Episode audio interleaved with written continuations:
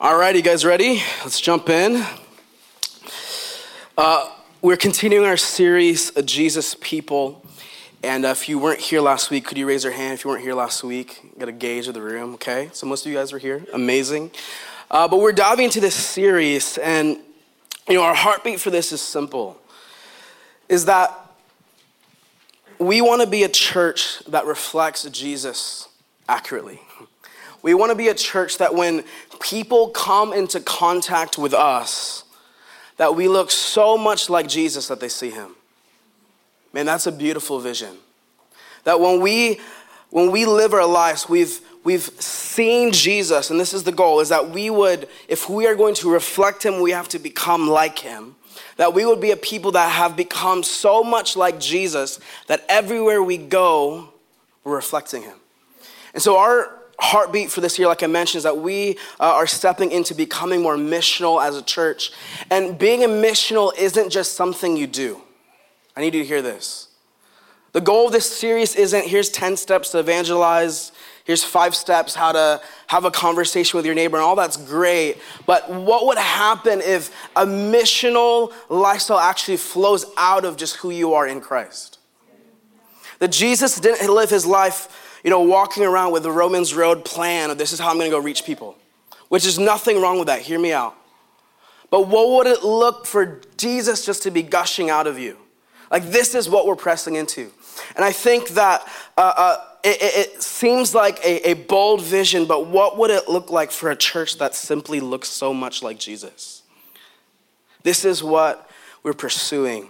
And so last week we talked about a key aspect of Jesus' life, which is to be rooted in our identity with the Father, that Jesus' relationship with the Father was the foundation of his life and ministry, and it should be the same for us. That every aspect of Jesus' life that we will dive into in this series is an overflow of this identity. We see that when we are not rooted in our identity, that's when we begin to represent Jesus incorrectly. So, if we were to represent him correctly, we have to understand this important aspect of his life, which we're diving into today, that was so prevalent and defined who he was. And so, to be a Jesus people, we have to become a praying people. To become a Jesus people, we have to become a praying people. And so, today we're going to dive into prayer.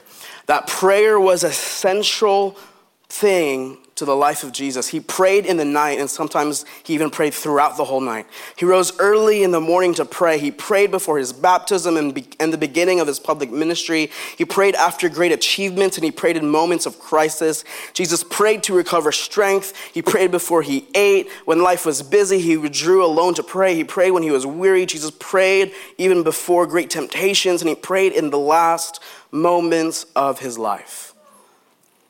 I know for some of us, this topic may feel like something that you've graduated from.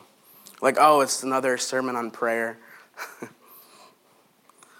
but if I were to, to have everyone in this room raise their hands, if they can confidently say that their prayer life looks like Jesus, the majority of you in this room would have your hands down.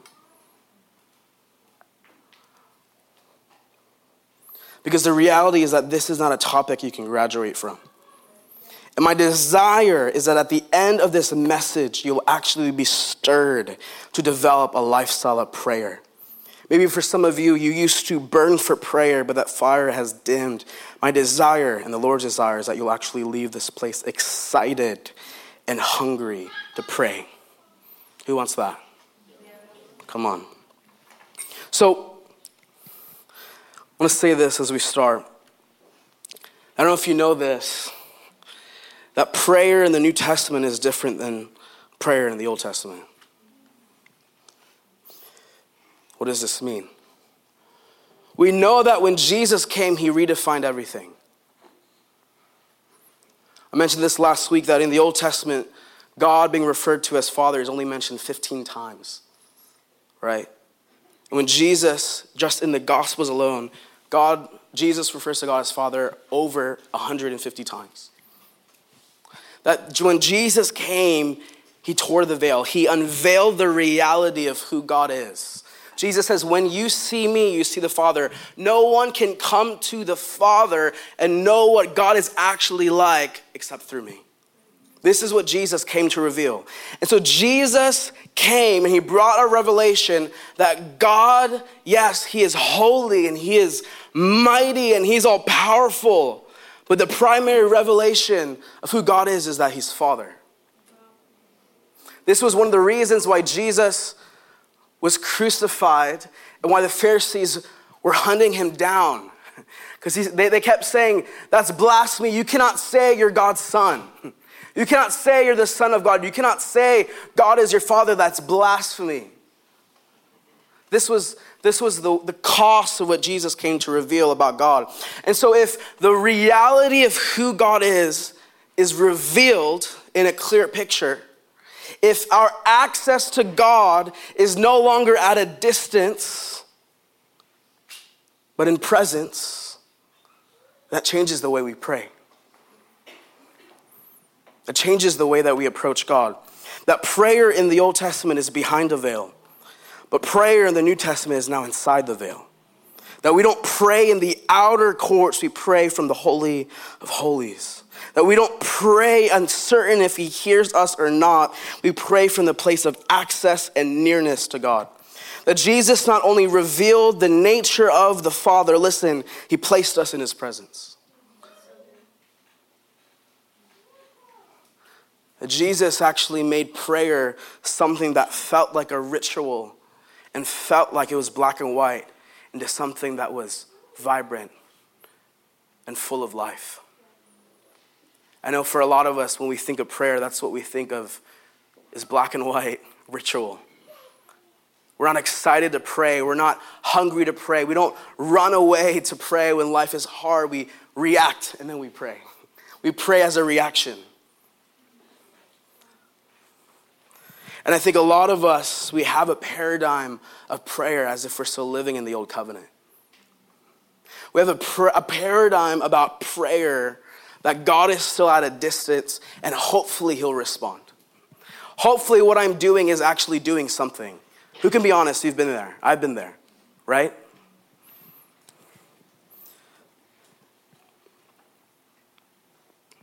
So in Luke 11, verse 1, says this Now it came to pass as Jesus was praying in a certain place, I love that, in a certain place, when he ceased, one of his disciples said to him, Lord, teach us how to what?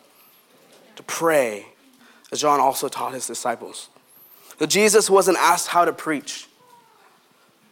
He wasn't asked, How do we raise the dead? How do we walk on water? But they asked him, How do we pray? They notice that something significant happens when he prays, that they must have connected all that he does to his prayer life. And here's the interesting thing Jewish people weren't unaware of prayer. They actually prayed three times a day morning, noon, and night. They had a specific prayer that they recited three times a day. That Jewish people knew the ritual of prayer. This wasn't like some new thing Jesus invented. But when Jesus prayed, something was different. The way Jesus prayed looked very different than the ritual. So much so that out of everything that we could have seen, recorded, and inspired by the Holy Spirit, that they asked Jesus to teach them how to do, it was this one thing. I don't know about you, but that seems pretty pretty significant. And so when they asked Jesus to teach them how to pray, there was something about how Jesus prayed that was so radically new and vibrant than what they knew. like I mentioned, I think most of us in this room, our idea of prayer was similar to the disciples. It was just a routine, a religious duty, something we check off a list. But the reason that we've seen it that way is because we have an incomplete definition of prayer that most people condense prayer to asking God for things or talking to Him when you need something. But when we realize that prayer is literally, listen, what makes us come into contact with the eternal, all knowing, all powerful creator of the universe. It actually changes the way we value and approach prayer. This isn't just this little activity that we do as Christians, it's everything. It was everything to Jesus. And I think it's also interesting that scripture never gives us a direct definition of prayer. Do you know that? It never says prayer is this. Now, it shows us people who pray, it shows us how to pray, but there's not an exact definition of prayer. And I think this is why so many of us have condensed it into something that is simplified. But as I've meditated on what prayer is through Scripture, I've realized that prayer is not meant to be defined as this singular activity. It's actually much more vast and much more deep. So, in the life of Jesus, we see prayer revealed and defined as this as communion with God. Prayer is communion with God. That 2 Corinthians 13, 14 says this the grace of the Lord Jesus Christ and the love of the Father and the communion of the Holy Spirit be with you all. That prayer is communion or connecting with God. And so many people pray but never connect because we make prayer this ritual we do rather than living in connection with the person of Jesus. That John 17, 21 says this I pray this is Jesus. I pray that they will all be one. This is talking about us. Just as you and I are one, as you are in me, Father, and I am in you. And may they be in us so that the world will believe you sent me. Now, this is, this is packed. That Jesus' prayer is that as he is in communion with the Father, that we would also have communion in him. And I love how Jesus ends this verse. He says, so that the world will believe.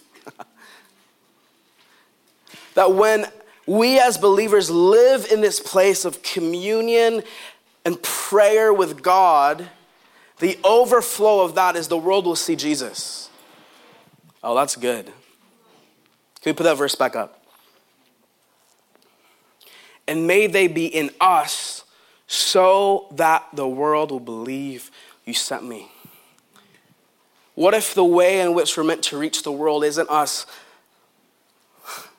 trying to convince people of something, but a life that looks so much like Him that the world will believe? That's the vision. It's from prayer and communion with God that the world will actually come to know the person of Jesus. Because in communion, you begin to look like the person you're in union with. Say it again. Because in the place of communion and prayer, you begin to look like the person you're in union with. You guys know that phenomenon that when people are married long enough, they start to become similar? You know what I'm talking about? like, just think of like married couples that you know. Like, the, the longer that people are married together, they start acting similar. They start thinking similar, start having similar interests, that their humor starts to merge. You know, when I look at so many of my friends in this room that are married, I'm like, man, you guys are like perfect for each other, right? Like you guys have become so unified and one that you guys are just, you guys literally look and act like each other. This is what union does. And so when prayer isn't just an activity, but you living in connection with God, you will start to look like Him. And I love what Jesus specifies here in John 17. He says this, and may they be in us. May they be in us. That communion isn't trying to fit God into our lives, but it's fitting our lives into His. These two realities bear very different fruits. The fruit of trying to fit God into our lives is that we are at the center and we allow God to do things in our terms. If things make us uncomfortable or it's inconvenient, then we think it's probably not God or we just won't do it. We ask God to bless our decisions rather than asking Him for His decisions first. Fitting God into our lives is like saying, God, here's a cup, do what you want, but only in this little cup. However, the fruit of fitting our lives into His, as Jesus prayed, is that Jesus is at the center and we do whatever He says. Even if it's uncomfortable, costly, and inconvenient. We don't move unless He leads. We diligently seek His will and desires before our own. That fitting God into our lives is like giving God a cup to fill, but when we fit our lives into God's, it's like jumping into an ocean, allowing ourselves to be fully immersed by Him. This is what prayer is, and this is the radical reality Jesus shows and invites us into.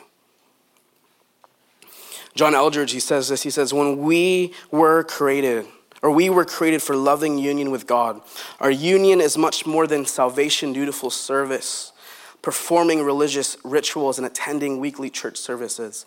We can do all these things and still not have union with God. Your very being is made to be saturated with the being of God. Amen. Let's go to 1 Thessalonians. 5 16 to 18.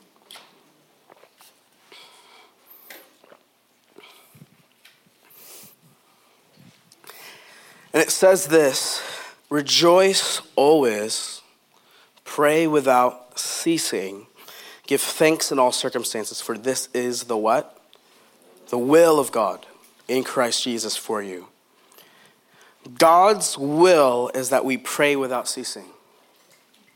It's interesting. Because if prayer was limited to just an activity, then we couldn't obey Scripture. Because at some point we'd have to eat, we'd have to sleep, we'd have to work, and our praying would have to cease.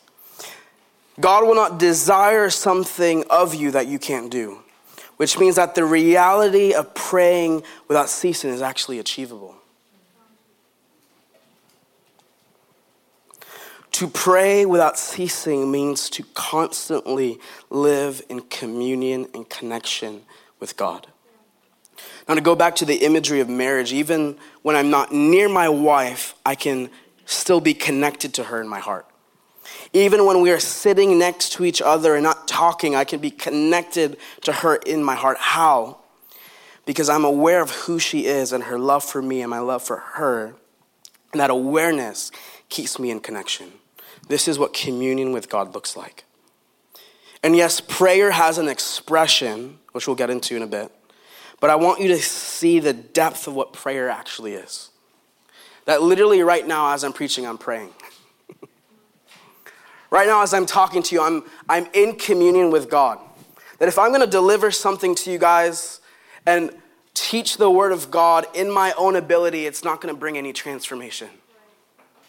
I'm just giving you a TED talk, giving you information to just puff you up. But if the goal of preaching is to actually see transformation, then it has to be done in communion with God. As I'm speaking, Holy Spirit, what are you saying?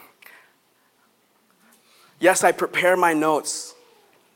Yes, I spend hours studying. But even as I'm up here right now, Holy Spirit, what do you want to say? This is what communion with God is meant to look like. The word communion comes from the word koinonia, which means partnership, fellowship, and intimacy. Charles Spurgeon, he says this quote, which I love. He says, Prayer is the natural outgushing of a soul in communion with Jesus. Just as the leaf and the fruit will come out of the vine branch without any conscious effort on the part of the branch, but simply because of its living union with the stem. So prayer buds and blossoms and fruits out of souls abiding in Jesus. Is what would your life look like if you lived in constant awareness of God and chose to stay in connection and union with Him? That prayer is no longer limited by a place or a setting or a mood or a time. God's will for you is to pray without ceasing, and this is what it looks like.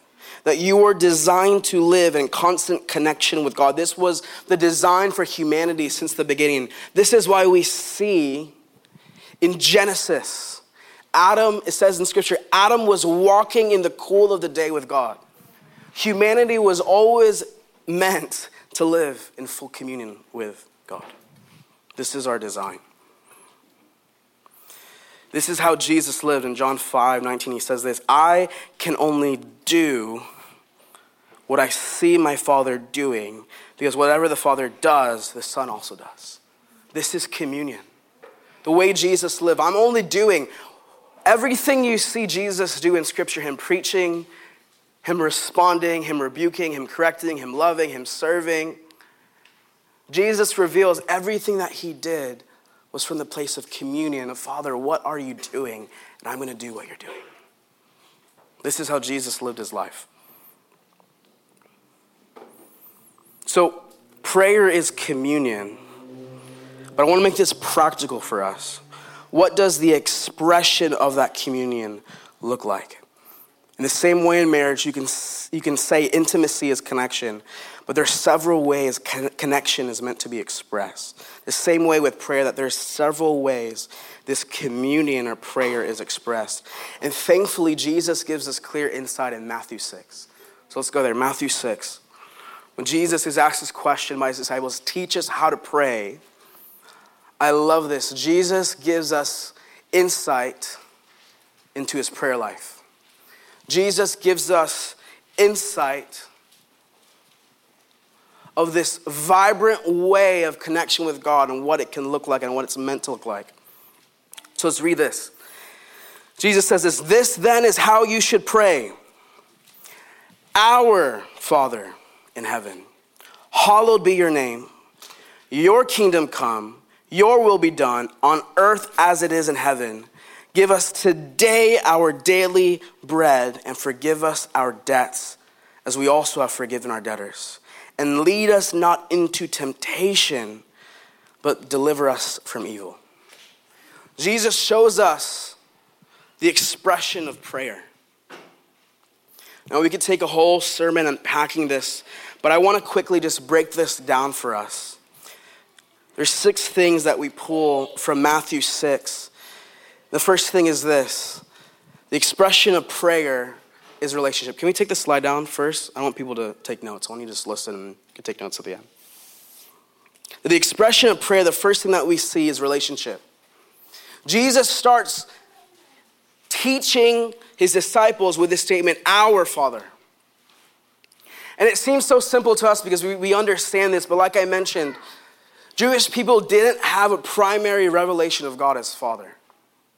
And this is something that I actually want to empower you as a church that when you pray, pray to the Father. Yes, you can pray to the Son. Yes, you can pray to the Holy Spirit. But Jesus says, this is how you pray. You can go straight to the source. This is how you can pray, Our Father. You can go right in to the Holy of Holies. And I've actually had to train myself when I pray because I'm so used to praying to Jesus because it's easy to pray to Jesus, right? We're comfortable with Jesus. But for a lot of us, we have father wounds. We, the, the idea of father, there's baggage. The idea of intimacy with a father is difficult. But Jesus says this is actually the doorway into a life of prayer, is it has to start with a with relationship with the one that you're praying to. And that's the reality is that he's father. And so I want to encourage you as your pastor, when you pray, pray to Father God. Start training yourself. Doesn't mean you can't pray to Jesus, you can't pray to the Holy Spirit. But Jesus shows us pray. He didn't say pray Jesus. He says pray our Father. So the first expression of prayer is relationship. When you are engaging with the relationship with God, when you are talking to Him and you are hearing from Him, this is an expression of prayer. The second thing is worship. Worship is actually an expression of prayer. I think a lot of us get confused about what worship is and what prayer is, and we box them in as these activities. But when we understand what Jesus models prayer as, it's actually the umbrella of the whole Christian life. It's actually the umbrella of how we live and move and how have our being. Jesus says, I only do what I see the Father doing. Jesus is showing us how he lived was from the place of communion with God, and everything else flowed out of that place. So the second expression of prayer is worship. Do you know that worship is prayer? Jesus says this Hallowed be your name. What does this mean? This means Jesus is praying to the Father and says, Your name is holy. Hallowed means to be set apart. Your, your very name and identity is so holy, and I honor you, and I revere you, and I praise you. That worship is an expression of prayer.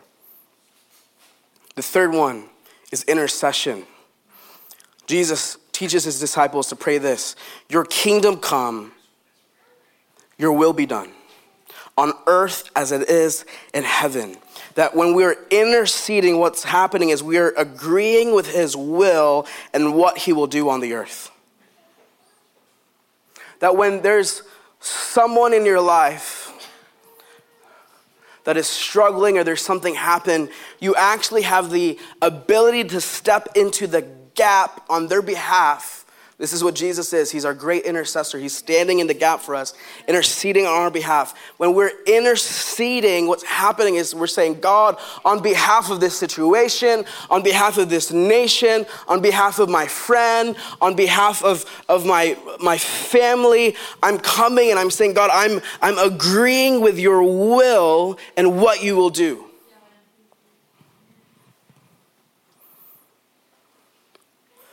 That Jesus actually teaches that prayer has the ability to release heaven on earth. Oh, that's crazy. So, relationship, worship, intercession. The fourth is this fourth expression of prayer is asking. Verse 11 Give us today our daily bread. That prayer is, is an expression is asking God for provision. One of my life mottos is you have not because you ask not, which is from scripture. You have not because you ask not. God is waiting for us to ask. Some of you need to hear that. God's waiting for you to ask. When you understand the vibrancy of prayer, that prayer is communion with a person. This isn't something that you send a letter and you hope in 10 to 15 business days you get a response. God is saying, Ask. I'm your father. Ask.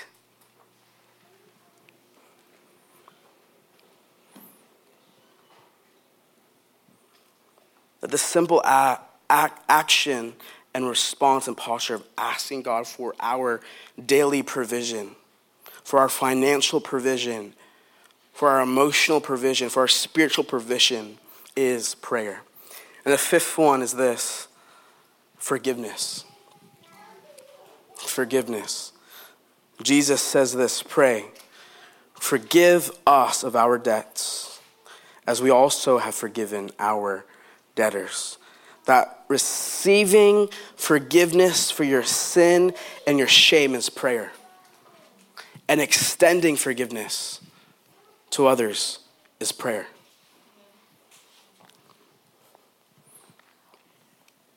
The last one Jesus shows us is this is that the expression of prayer is seeking protection. You can put the list up. Is seeking protection. Jesus says this, and lead us not into temptation, but deliver us from evil. That seeking protection and freedom from the enemy is an expression of prayer. So, this is what Jesus models to us. And I want you guys to see this prayer is the umbrella that this all falls under. When you're living in relationship and interaction with God, when you're talking and you're listening, that's prayer. When you're worshiping and you're honoring Him, it's prayer. When you're interceding and asking God to move on the behalf of someone else, it's prayer. When you're asking for provision and for God to fill your needs and to satisfy, that's prayer. When you are receiving forgiveness because of your sin and your shame and you're releasing forgiveness to others, it's prayer. It's from communion that we do these things. Seeking protection when we're in moments of temptation and where the enemy is attacking is prayer. This is what Jesus shows us. Matthew 6 6.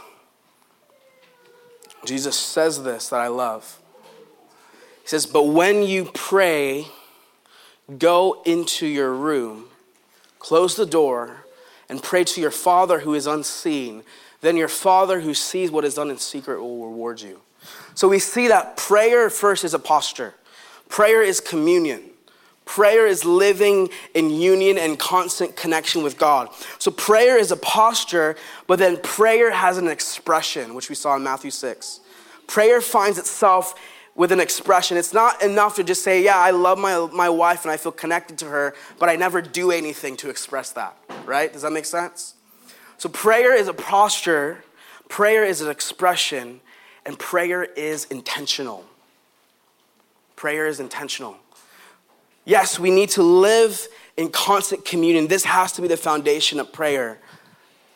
The same way in a marriage, you got to go on dates. you got to go on vacations. You, you have to have set aside intimate time where it's just you and your spouse.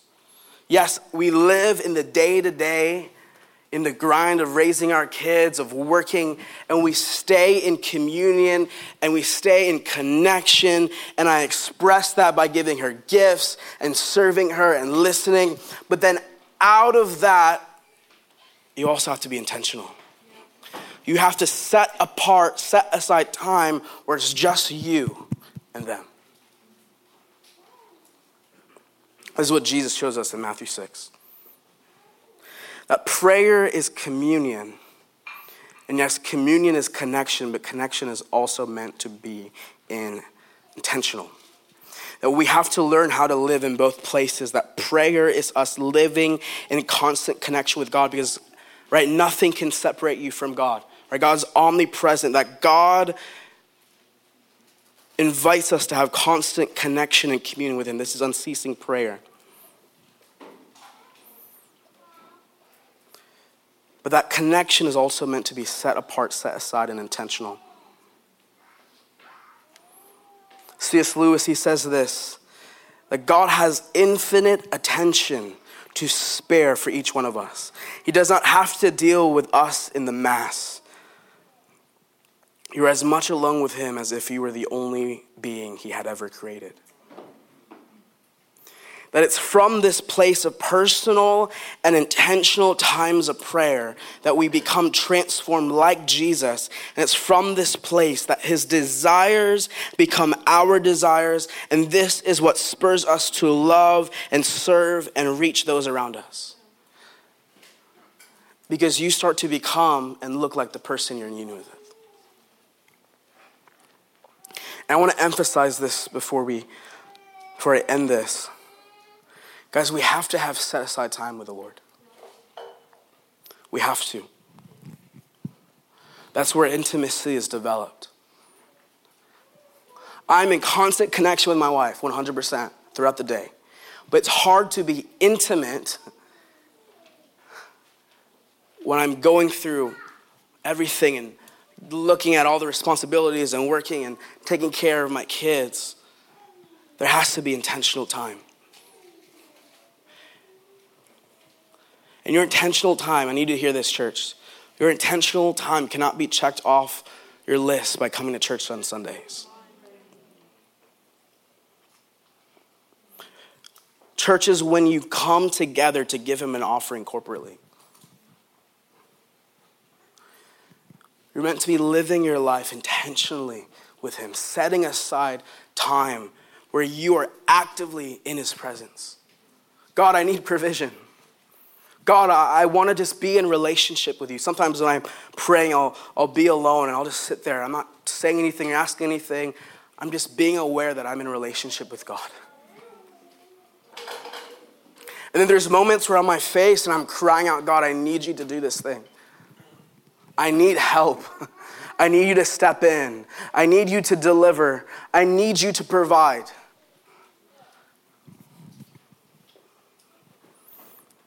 And there's moments in prayer where I just think about Jesus. I just I have my hands up. I'm not even singing, or sometimes I am. And I'm just in my heart thinking about who he is. I just want to honor him. I want to glorify him. I want to praise him. Go into your room, close the door, and pray to your Father who is unseen. Then your Father who sees what is done in secret will reward you. Right? This is what we call the secret place. Those who seek him in secret will be rewarded in open. So I want to end, I want to share this story about the layman's revival. Who here knows about the layman's revival? Could you raise your hand? Amazing. So, the layman's revival was a revival that happened in 1857 in New York City at Fulton Street Church. And this church was seeing a decline in their church attendance, and they had a man named Jeremiah Lanphier lead an effort to reach the unchurched of his city. That Lanphier was a businessman. He had no theological training. He had no clue how to reach this city except to organize a noonday prayer meeting. So what he did was he printed up invites, he handed out to anyone who would take it. And his first meeting, he's sitting there for 20 minutes, no one shows up. Eventually, two to three people show up, and that was it. But what happened was he stayed consistent and eventually it grew and the room was filled. And it went from one room to three rooms to eventually filling the whole sanctuary. And after a few months of noonday prayer, meetings sprung up across the city at churches of all denominations being filled with people praying on their lunch breaks. That what spurred Jeremiah was this scripture where Jesus says, Could you not stay up with me for one hour? He's talking to his disciples. He's in Gethsemane. He says, Come and pray with me. How often is Jesus inviting us into the place of prayer and communion? Come and pray with me. And we neglect him and we reject him and we choose our own thing. And the disciples, as you know in the story, they fall asleep. And Jesus said this was Jesus' last hour with his disciples before his crucifixion. And he says, Could you not stay up with me for one hour? So this is what Jeremiah did. Had noonday prayer meetings for just one hour. And it sprung up, it grew, all denominations filled the city. And eventually the media caught attention, the, the newspapers caught attention of it, and they had reporters go throughout the city to see how many workers were praying during their lunch breaks. They saw around 15 people praying, and so they ended up getting people, reporters on horsebacks to go around the city to, to take note of how many people praying. Started with 15,000 people. It grew to 25,000 people. And the more that these stories and newspapers were written, the bigger the, mean, the meetings got. And eventually there were 40,000 people praying in New York City during their lunch breaks.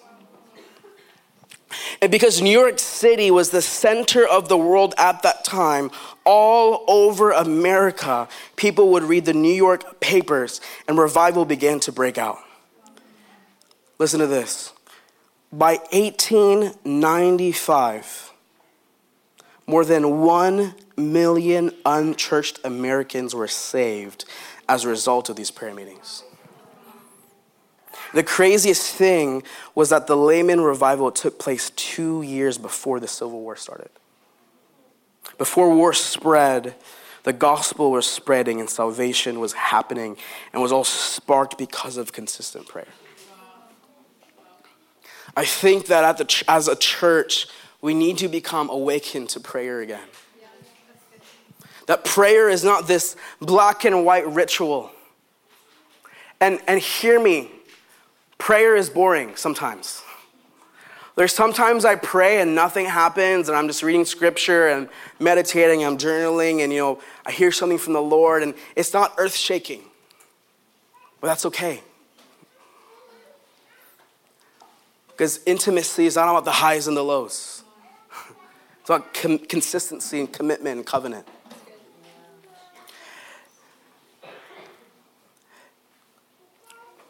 And we see this movement of the Spirit. This was a layman. This wasn't someone with theological training. And, and, and all the people that started all these meetings weren't people who were were priests or pastors. These were just people who attended the church who were motivated and moved by prayer.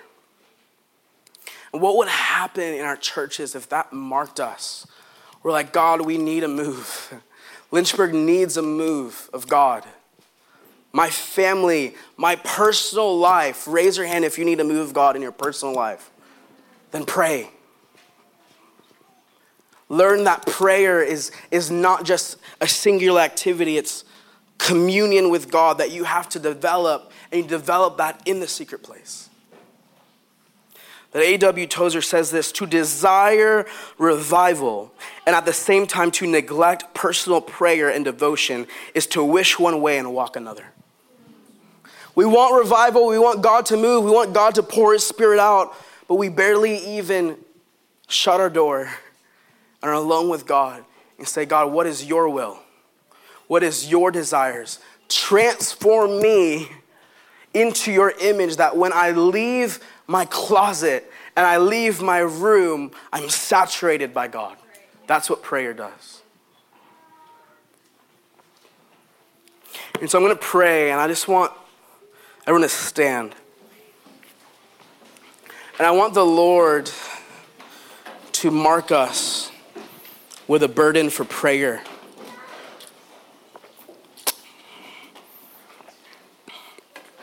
The Lord will mark us with a burden of prayer. If we're going to become missional as a church, it has to flow from this place. Almost every great awakening in America and revival was birthed out of a prayer meeting.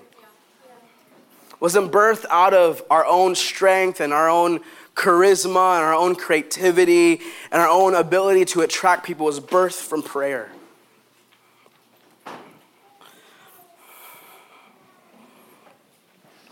So, just as a response of faith, I just want you to put your hands out. I want to pray for you that you would receive a burden for prayer. Father, would you just breathe right now? over this room? And would you start to peel back the layers and even, Lord, the baggage that we have around prayer?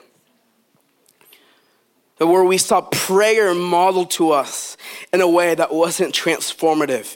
We saw prayer modeled to us in a way that was just a religious duty. That we saw prayer modeled to us as something that was unengaging and boring Lord, would you peel back the layers and would you tear the veil and would you show us that we're not behind a barrier, but we're in your presence when we pray? I pray, Holy Spirit, that you would put an excitement and a joy for prayer in every heart in this room. That when people leave church today, that they would actually be excited to go home and close their door and open their Bible and worship and pray and connect and commune and become saturated with you. I pray, Holy Spirit, that you would even release a grace over our church to pray. That we, if we are going to be a Jesus people, we have to become a praying people. If we're going to reach the world around us, then we cannot do it in our own ability and our own resources. We need the move of the Spirit.